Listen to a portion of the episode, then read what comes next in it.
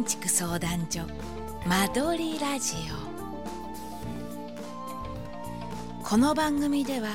年間100人以上の家づくりをサポートする一級建築士船戸明が家づくりを楽しむためのノウハウを独自の視点で分かりやすく紹介します。それでは本日の番組をお楽しみください。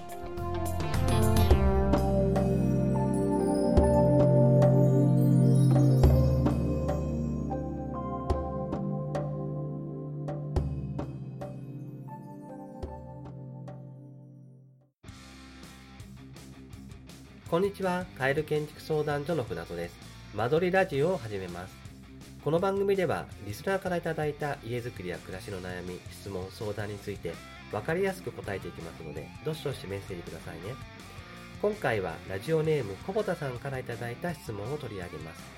収納についてなんですが、個人の部屋としては、1人1畳のスペースを確保すると良いということでしたが、家全体で、えー、物置やリビング収納などはどのくらいあれば良いのでしょうか？狭小住宅で部屋の大きさも4畳半しか取れません。部屋と収納のどちらを優先すれば良いでしょうかという質問をいただきましたありがとうございます質問にありました。個人の部屋としては1人1畳のスペースを確保するというのは前回お話しした大人1人の収納量の話ですね。でそれ以外にどの程度必要かということになると思います。で、必要な収納量を考えるときに、収納率何パーセントというような考え方があります。えー、つまり床面積に対してどれぐらいの収納量があればということなんですけど、これは分譲マンションとかね、建て売り住宅なんかでは使えると思うんですけど、注文住宅の場合は、まあ、住む人がもう決まっているので、一般的にどれぐらいかっていうことをね、考えてもあんまり意味がないかなと思いますね。ですから、まず大事なのは、現在の所有物を把握することです。えー、お手持ちの、えー、ものをね、えー、全てね、新居に持っていくのであれば、それがどの程度、ものを持っているのかっていうのを正確にする、あの、知る必要がありますね。で、もし、現在のね、お手持ちのものが全て押し入れとか、クローゼットとかに収納されているのであれば、その収納の大きさを確認してみてください。要は、えー、と、クローゼットが、例えば、何畳分とかですかね、その、3畳分ぐらいあるよってことであれば、3畳分の収納は、あ3畳分今あって、そこに全部ね、物を入れたら、それ全部収まっちゃうというか、まあ、それでいっぱいになっちゃうんであれば、3畳分の収納は必要ということになってきますよね。ですから、新居でもその収納がないと、えー、しまえないってことになります。で、えー、大人の収納に関してはね、それ以上増やさないっていうふうに考えると、まあそれだけあれば大丈夫って話になりますよね。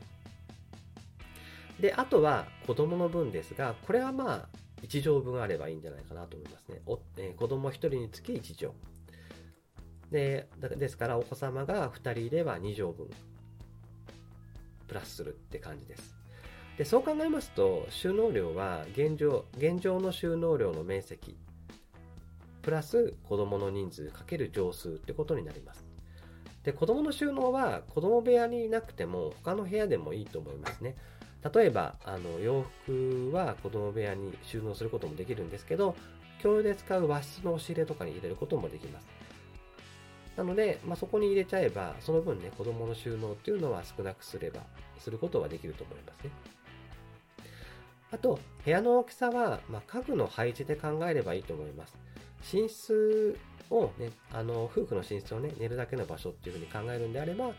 ベッドがうまく配置できれば4畳半あればね、十分だと思います。で、子供部屋に関しても、まあ、勉強を子供部屋でするんであれば、まあ、机とベッドが必要になってきますけど、まあ、勉強は、ま、リビングでするってことであれば、まあ、ベッドが入ればいいっていう話になってくるので、すると、ま、かなり小さくもっと小さくしても大丈夫かなっていうとこですよね。ですから、あのちょっと漠然と考えるのではなくて、まあ、具体的にどこで何をするとか、どういう家具を置くとかっていうことを、あのまあ、広い家だったら、まあ、結構大雑把でいいと思うんですけど、狭小住宅になってくると結構細かくね、考えていった方がいいかなと思います。あとはあの、まあ、キッチン周りに関してはこれ収納量が結構必要になってくると思うんですねあの子供がいるとお菓子とかパンとかかさばるものっていうのを収納する必要が大きくなると出てくると思うんですねなので食器棚とは別にパントリー的なものがあると結構助かることが多いですあとまあ学校関係の書類とかですねこういうのもあの必要だったりするので、まあ、パントリーと一緒のスペースでもいいと思うんですけど幅70センチで奥行き30センチぐらいの収納がキッチンとかダイニングとかの近くにあると、まあ、後々重宝するかなというふうに思いますね。はい。今回は以上になります。それでは次回も皆さん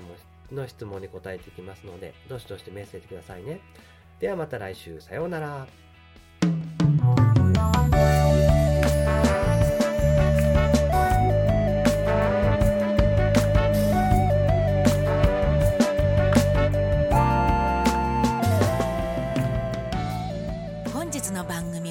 でしたでしょうか？この番組では家づくりや暮らしについての質問を募集しています。カエル建築相談所公式ブログのポッドキャストページからメッセージをお送りください。公式ブログは「カエル建築」で検索していただければトップに表示されます。皆様からのメッセージをお待ちしております。